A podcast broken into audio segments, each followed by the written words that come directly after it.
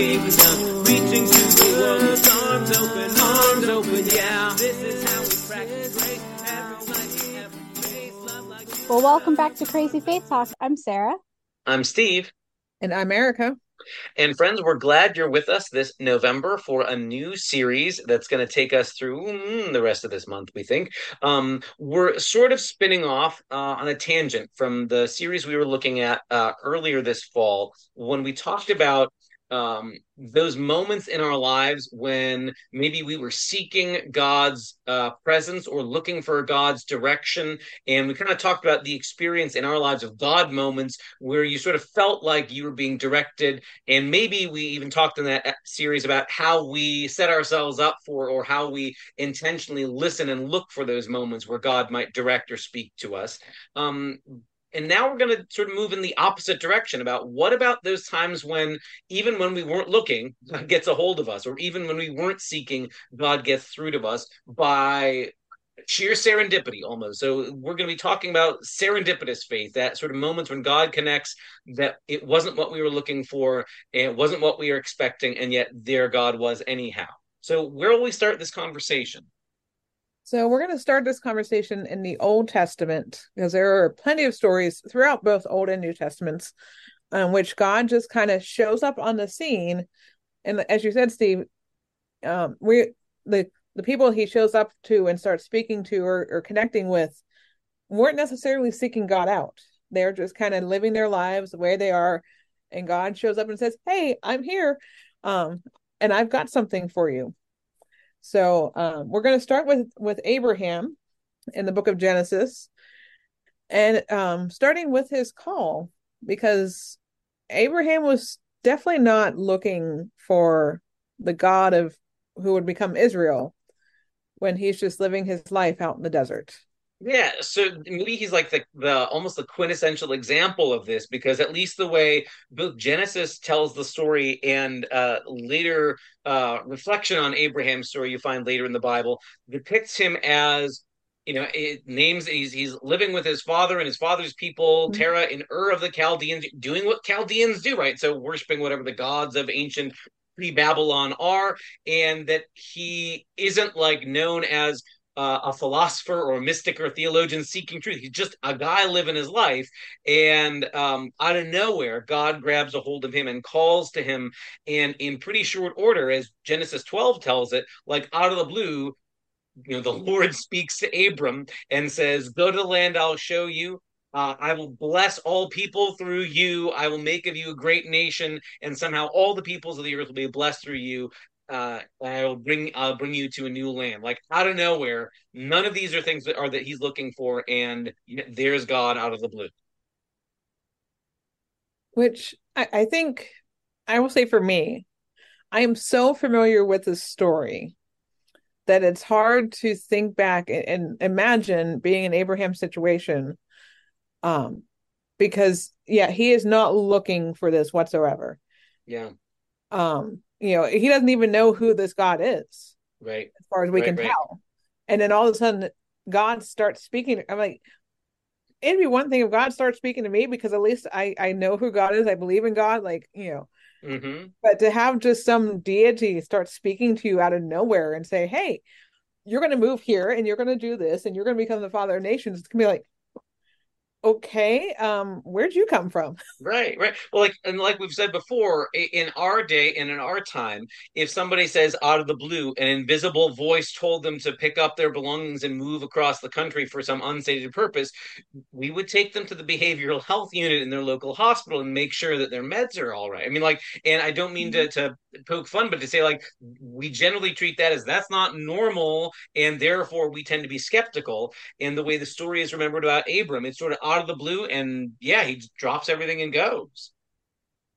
And now it's hopeful. It's not like it, it, it, you get the sense that abram doesn't see this as uh this god is you know demanding a trial of me to prove my faith but like go to this place that's waiting for you. You will have a, a land that can you know feed your flocks and live your life and prosper and all that. So it's it's it's not like it's it's a, a dare or a challenge or like he's pledging a fraternity but it's like here go to this place that you weren't looking for that you weren't expecting to me it, it seems important too that because so much of the later New Testament in particular, but maybe the Hebrew scriptures do this too, sees Abraham as sort of archetypal as the figure of faith. Like he is the, the example of what it is to be a faithful, you know, uh, person in relationship with God.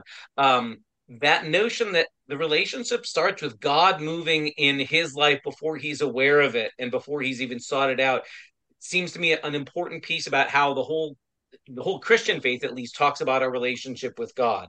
Um, that God isn't sitting around up in heaven waiting for us to get it right and to go, let me dial in who would be the right God and you know, let me pray that prayer. But like God is already actively seeking and calling while we are looking the other way, while we aren't paying attention, or maybe while we were chasing other things. It it makes me feel uh, like there's this uh, story I heard a, a, member of the congregation I'm serving now tell not long ago. He um, said to me that when he met his wife, to whom he has now been married for decades, that um, the first time he walked in the door to her house, he knew that it was that they were meant to be together.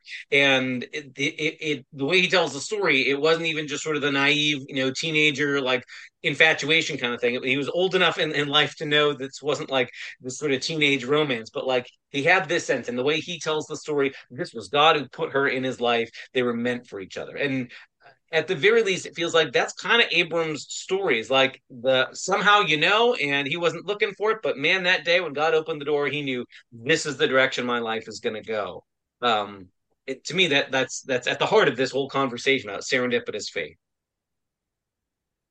I also really like that Abraham and Sarah were older yeah. when this happened to them.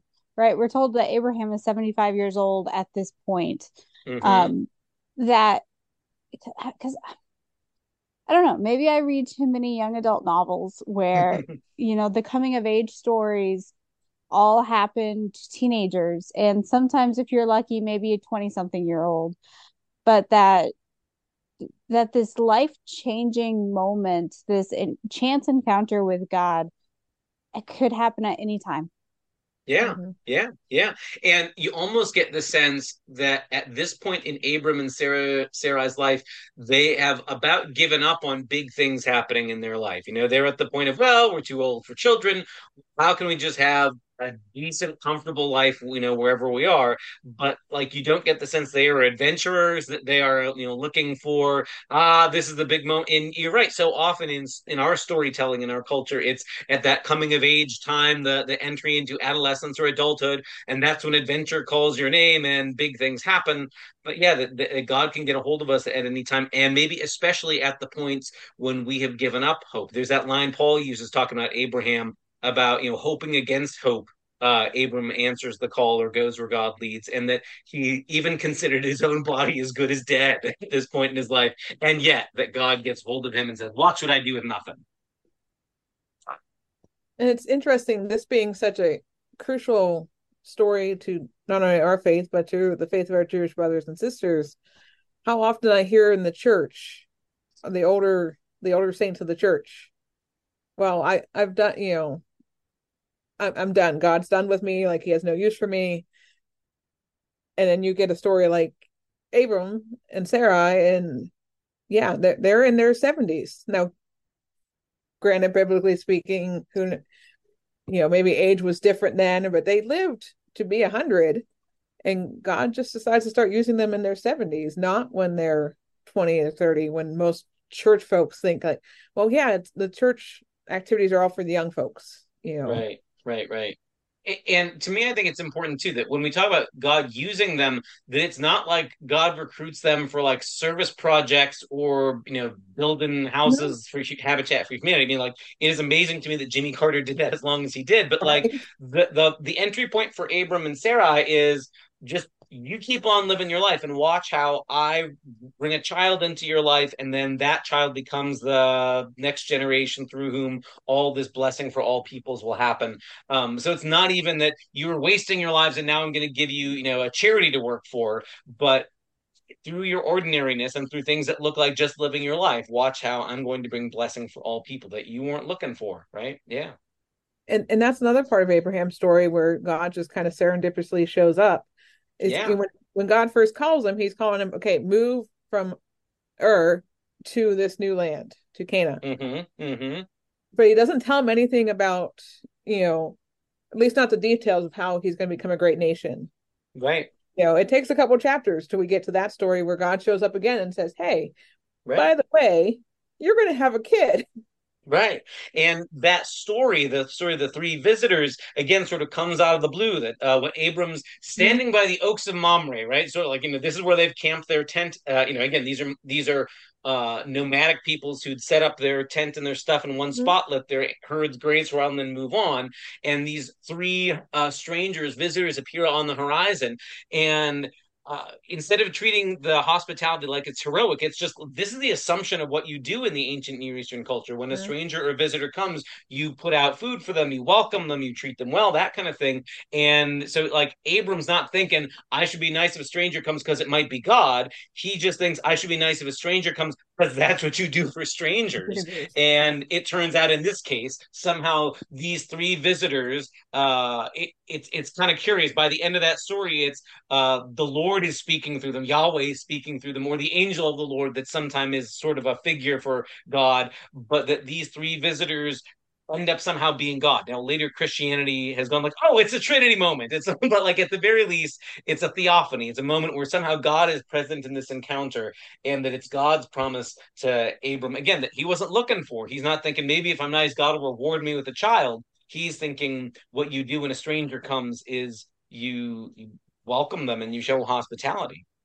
That seems to be exactly the point uh, when the writer of Hebrews picks up on this story later on, right? In Hebrews 13, where the writer says, Don't neglect to show hospitality to strangers because some have entertained angels without knowing it, right? That it, he just leaves it at like the reason to be uh, hospitable is you never know who it is you're welcoming, not do this so that you can win a prize, but just you never know. God might show up where you least expect.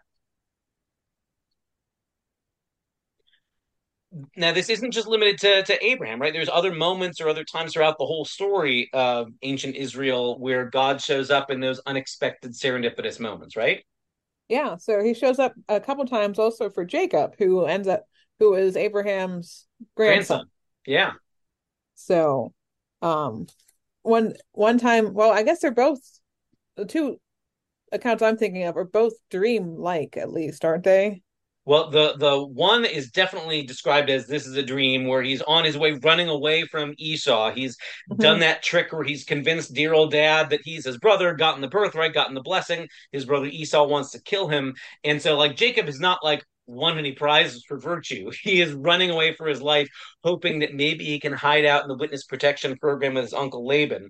And on the way yeah he's he's uh, falls asleep in the middle of nowhere has a dream of these angels ascending and descending on like a ladder or a staircase or a step pyramid or a ziggurat or something like that and wakes up and says god was in this place and i didn't know it. And he names that place bethel house of god. Um, and in the midst of that dream god speaks to him and says i'm the god of your father isaac and your grandfather abraham and i'm going to continue the blessing through you and it's almost like God saying, in spite of all the stupid, jerky stuff you just did, I'm not giving up on you. So it, it, it's it's to me, it makes it clear that this isn't reward for good behavior. That this isn't God saying, because you've been such a good boy, I'm here to tell you, I'm here for you. You've got a favor that I owe you. But it's Mhm. even though you've been nothing but an absolute terror, I will still bless you and work through you. Well, wasn't, and correct me if I'm wrong, wasn't there a prophecy prediction that even before um Jacob and Esau were were born that Jacob would kind of overtake his brother? Yeah, well, and like that, that's what they name him too. Is the name Jacob means like usurper or supplanter or since those are obscure, yeah, guy who grabs stuff that isn't his. I mean, like basically his name is scheming trickster guy. He's like the Loki of the of the Old Testament. Um, and yet always taking what theoretically uh, belongs to his older brother Esau. So yeah, that's there's this sort of ominous prophecy as birth. Uh, there's the actual moment when he's sort of stealing what's his brother's. He steals the birthright uh, from his brother and the blessing. So yeah, he's never been Mister on the up and up. Um, and to me, even in this, even in that story of the the angels, um, after God has announced this like unconditional blessing, I'll be your God, I'll bring you back safely Jacob wakes up and goes, Well, I'll offer sacrifices to God so that now God will bless me. And it's like, you just tried to make into a deal what God gave you as a free gift, you dummy. Um, that like Jacob never learns. He seems to be consistently, I got to turn this into a scheme or a mm-hmm. game or a deal. And God just blesses recklessly. Oh, and then a couple chapters later, he he's continuing to kind of scheme. Yeah, yeah. Because, you know, here he's just run away from his brother after stealing yeah. the right and now it's been months, years. I don't know the timeline exactly, but he's on the verge of meeting up with his brother again and being like, "Okay, dude, I'm sorry. Like, yeah, I messed up." Yeah, yeah. And yet, like, he kind of he sends his family out ahead of him. Yeah, it's been it's got to have been at least fifteen years because he's uh, by that by the time he comes back, he's now got both of his wives, Rachel and Leah, and he oh, had worked seven yeah, years for yeah. each of them. So, so, he's a much older man and mm-hmm. sends his family on ahead across the other side of the shore of the the River Jabbok so that they can be like his human shield. Because again, he's not learned any courage or guts or anything like that in these years away. And there, when he's left alone, this the text is so weird. It says, "And a man wrestled with him all night." This like unknown, mysterious stranger, and by the end of the story, the stranger who like Jacob won't let go of, he seems to have this thing of grabbing people's heels and not wanting to let go. The mysterious stranger by the end blesses him and won't reveal the name of the stranger. But by the end, Jacob goes, I've wrestled with God face to face and I've seen God and lived. Mm-hmm. So, like, Jacob takes this as I've encountered God and God has blessed me. And there, God gives Jacob a new name. Now he becomes Israel, the one who's wrestled with God. Um, and again, not a moment Jacob's looking for. He doesn't say, Let me complicate this chapter in my life. I'm already worried about what my brother will think when I come back to face to face. I know. How about if God comes and punches me in the hip and I walk the limp for the rest of my life? But that's how it happens. And unexpectedly in the wrestling match, God blesses him, renames him, and punches him in the hip forever. So He walks with a limp the rest of his life.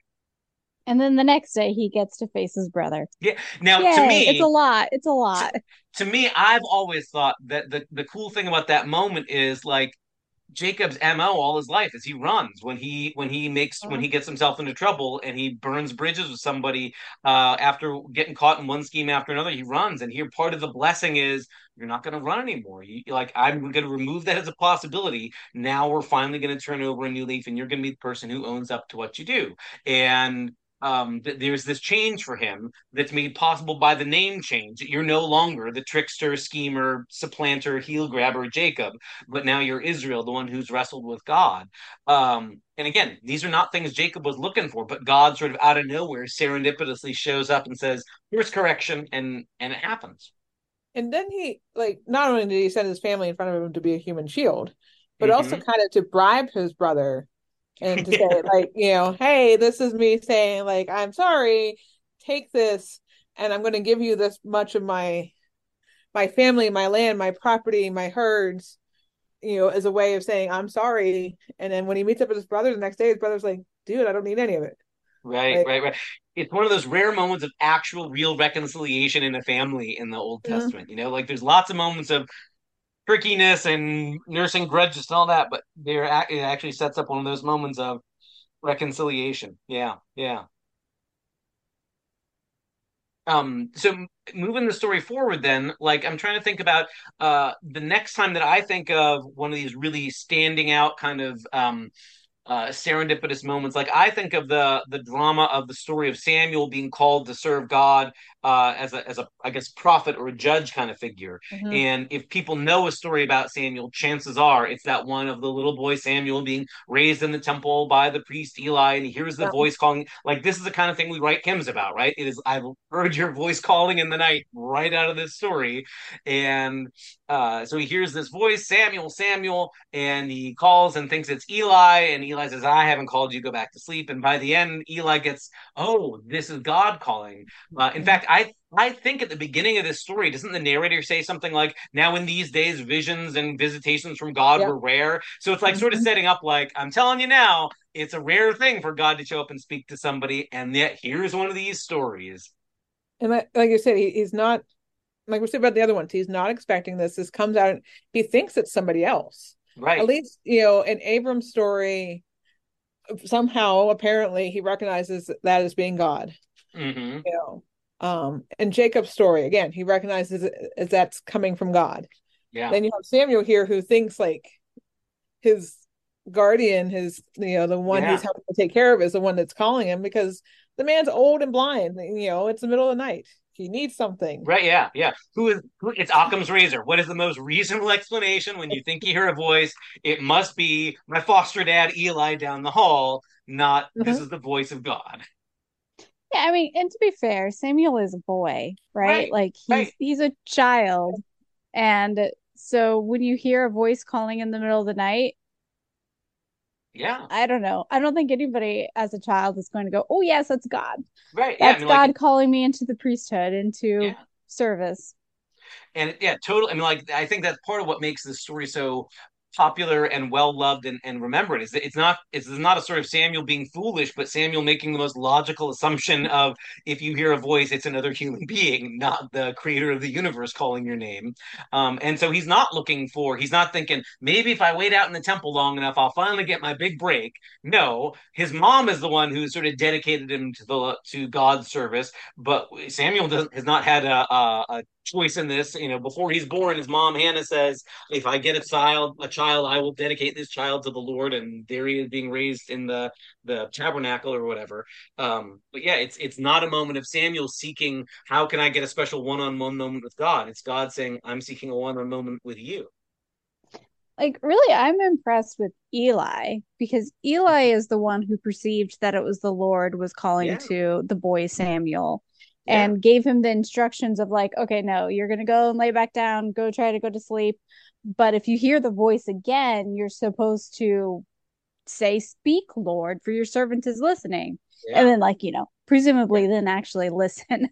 Right, right, right.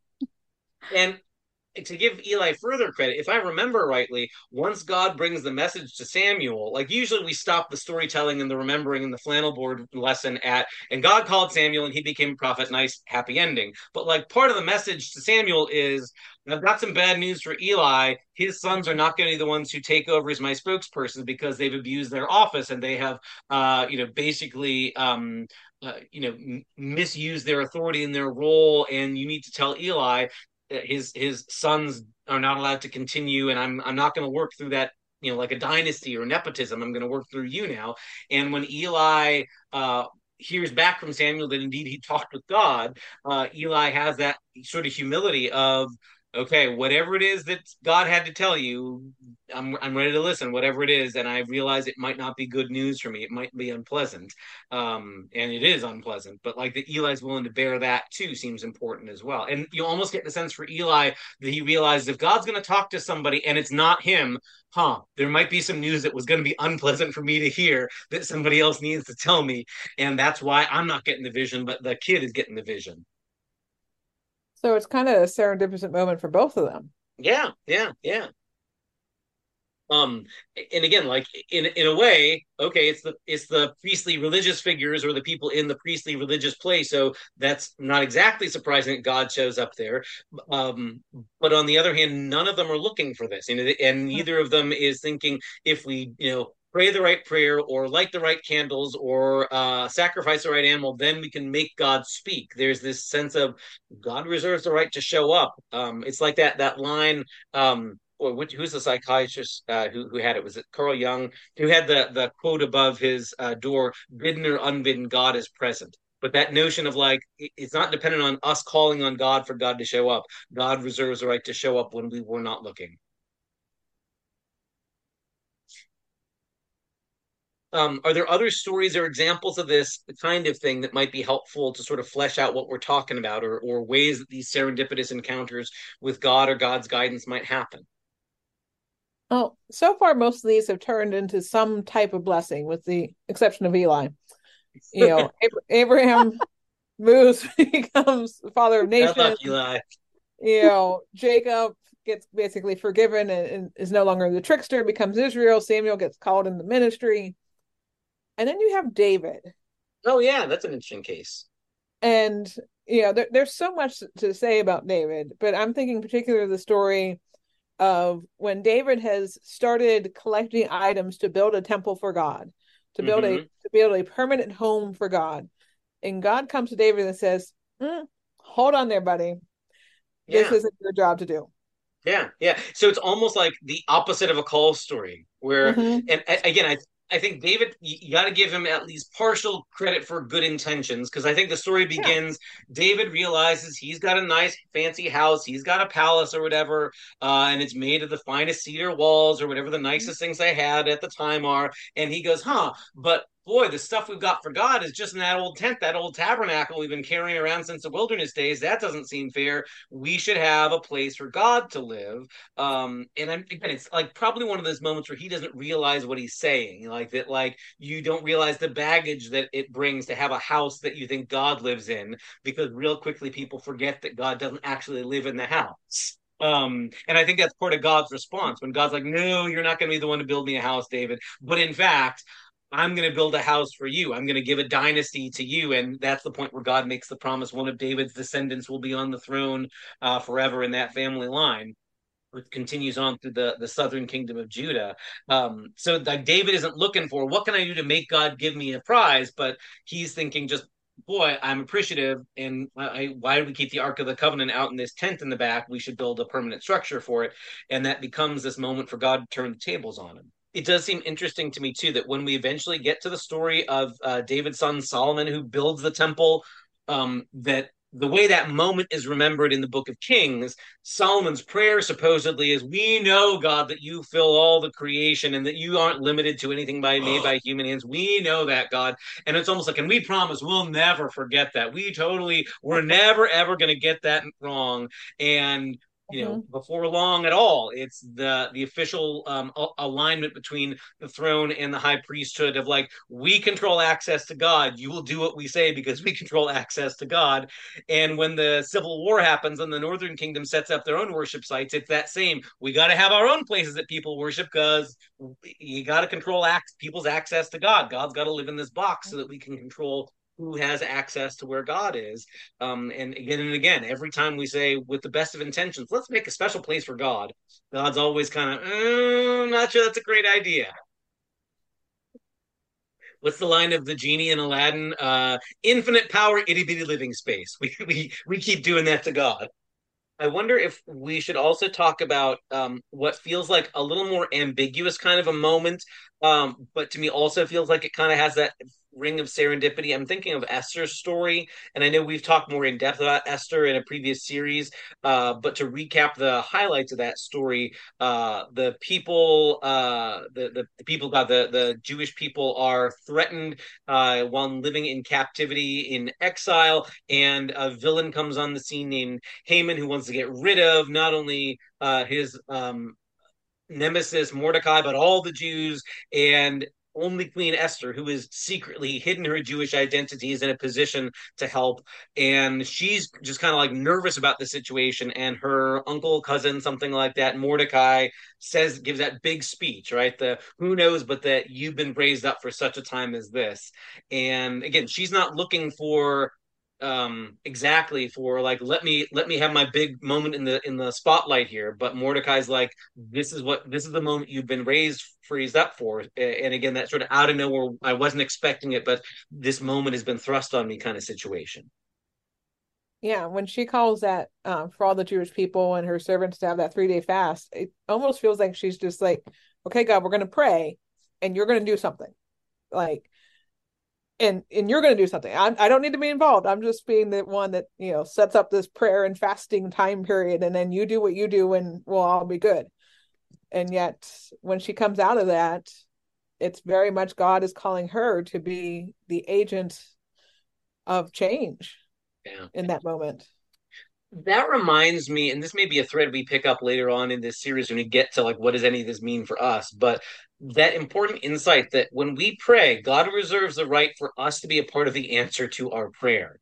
Um, and that's definitely a serendipitous moment. If we're so often our, our approach in prayer is, dear God, there's this problem somewhere else. I'm alerting you to it because I eh, like somehow we think like you're not aware of it, God. So please take care of that thing over there. And we assume, all right, I've done my job. I've said the words. Now God's going to go find somebody else to fix the problem, uh, or a burning bush will do it, or something like that. And God reserves the right to go, okay, great. Yep, I'm on it. And now you're going to be a part of how I answer that prayer that's mm-hmm. a that's a an important but sometimes challenging learning in our faith isn't there a quote from a saint something along those i'm, I'm feeling like mother teresa or somebody along those lines about you know pray and then do um, th- that feels like a, a line that is echoed by a lot of important voices of faith. One that comes to mind that's sort of in the same ballpark that I uh, am reminded of every time there's a mass shooting uh, is that powerful line of the current theologian Miroslav Volf, who says there's something deeply hypocritical about praying uh, for a problem we are not willing to uh, work on solving ourselves or something like like Yeah. it, that like if if we're praying about something but are unwilling to do anything about the thing we're praying for there's something that's gone wrong. Um and i think that's another way of saying this that like if i'm uh dear god i'm so worried about all those people who are going hungry in other places but i'm not going to share my food um there's something that's gone wrong um and it's sort of a misuse of prayer. But rather if i pray with the thought of I'm not assuming I'm the savior and I can solve every problem, but I have to be ready for the possibility that as I pray, God may respond back to me and say, okay, and here's your part of how we deal with that. Um, even if my piece of the puzzle is a small one in the in the big picture, I'm called to be a part of that, or I, I need to be called to be ready to be a part of what that answer is. Yeah, there's a similar quote from Pope Francis, and he said, You pray for the hungry, then you feed them. That Mm, is how mhm, prayer works. that's mhm, the one i was mhm. thinking of okay it's francis i knew it was some catholic Yeah. person um that's what i was thinking of. Yep, he he fits he fits the description of some Catholic person, the Pope.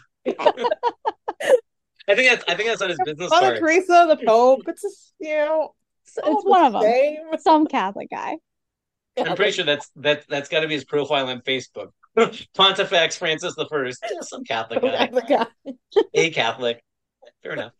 Um, but like the, the the fact that that God's people keep coming back to these kind of moments that are unpredictable. I mean, by nature, when you're talking about serendipity, these are not things that you can uh, program or schedule or or you know get God to show up on demand, but that God reserves the right to come when God chooses, and that God reserves right to speak and both to call on us and to bless us beyond our expectation.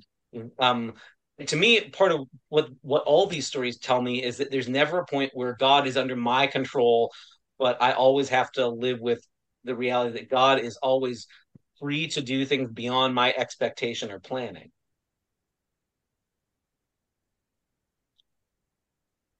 It feels to me too like increasingly that's a countercultural thing in a time like ours that is so much about like I get what I want on demand. You know, like I watch the TV show, not like I, I grew up in the era of um the television program that you want to watch is on Thursdays at eight. You have to be available at that time, or you don't watch it, or you wait till it's on in syndication years later. But this was your chance. And that now to live in a time when whenever I want to watch, I watch, and when I want to pause it, I can pause it. And like it, it, it's easy to let that reinforce it. Like I'm the center of the universe, and I'm in control of things, and I wait till the moment for it's perfect for me, and then I do things.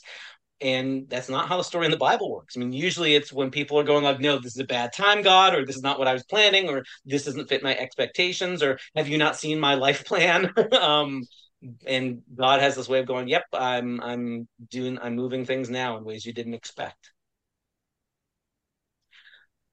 are there other take homes that you would say like having just gone over a bunch of stories in rapid fire here are there things that like are common threads to them that like you hold on to for your own spiritual life or your own sense of of uh, experiencing god in your own life?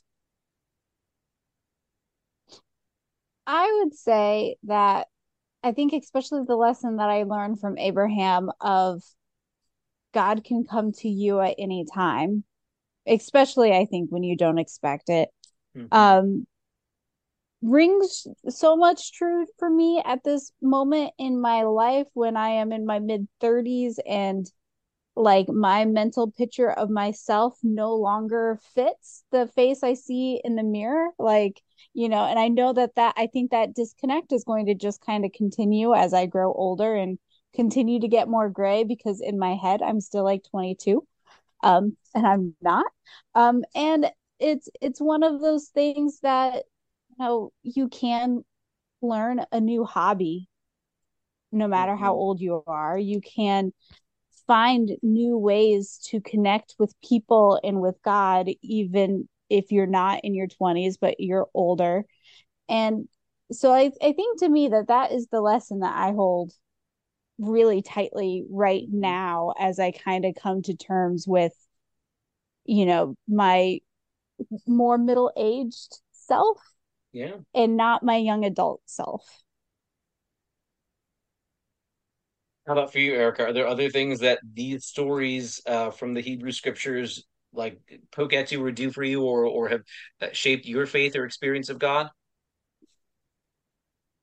I have not thought of it at this in this way before, but I think looking at my life, especially in the last few months here, I've kind of had the Esther approach of like, okay, God, I'm going to pray about this, and I, you know, you you do something, and I've fairly strongly have felt God calling me to be like, okay, you you want this to happen?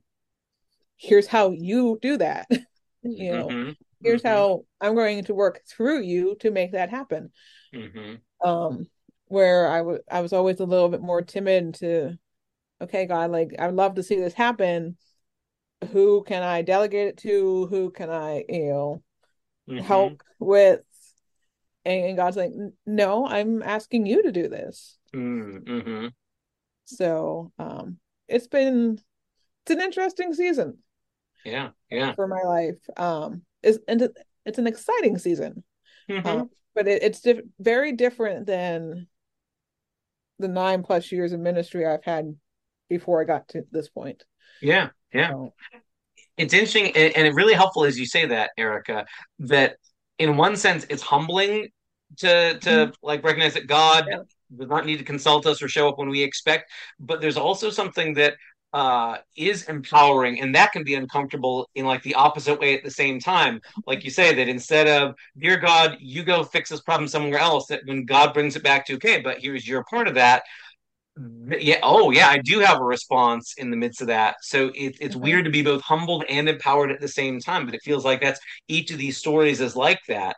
Um, Abram's not expecting it, and then God says, "But here's the thing you're going to do now, and it will be that you leave a mark on all of human history uh, from here on out." And that those two together, side by side—that's a really important insight, I think. So, what about you, Steve? Um, what do you take away? Yeah, for, for me, it's it's that that notion of being ready to be surprised. I guess um and again like maybe it feels like a lot of our lives are lived under that same heading in the samuel story of now visions were rare in those days. And like that feels like that could be the narrator starting every day of my life right? Like we live in this era of scientific explanations for everything that things are scheduled and routined and we know how things work and we know how the universe works and so you know like ordinary tuesday here's my stuff to do. I don't expect god to show up outside of the things that are planned for the day. And these stories sort of like, nope, God reserves the right to surprise you. And it might well be that something amazing happens that you can in the moment see, wow, this was amazing. I'm glad I was here for this, or I needed to be here in this moment for this conversation. Or that the things that look ordinary to me may leave marks or maybe used in powerful ways that I didn't anticipate. So for me, it's like it's the the challenge to show up every day with the thought of God's at work in this day somewhere, and I may or may not uh, be able to predict where God shows up. So like that, it's it's almost like constantly being on call of God's at work in the world. Be ready, uh, rather than nope, sorry, God doesn't do things on Wednesday, so you're clear. Just you know, go through your to do list and you're fine. Not how it works. So, with these kind of stories and these kind of places to jump off, we're going to invite you to join us next time as we take a look at serendipitous faith through New Testament eyes uh, here in Crazy Faith Talk. See you. Bye.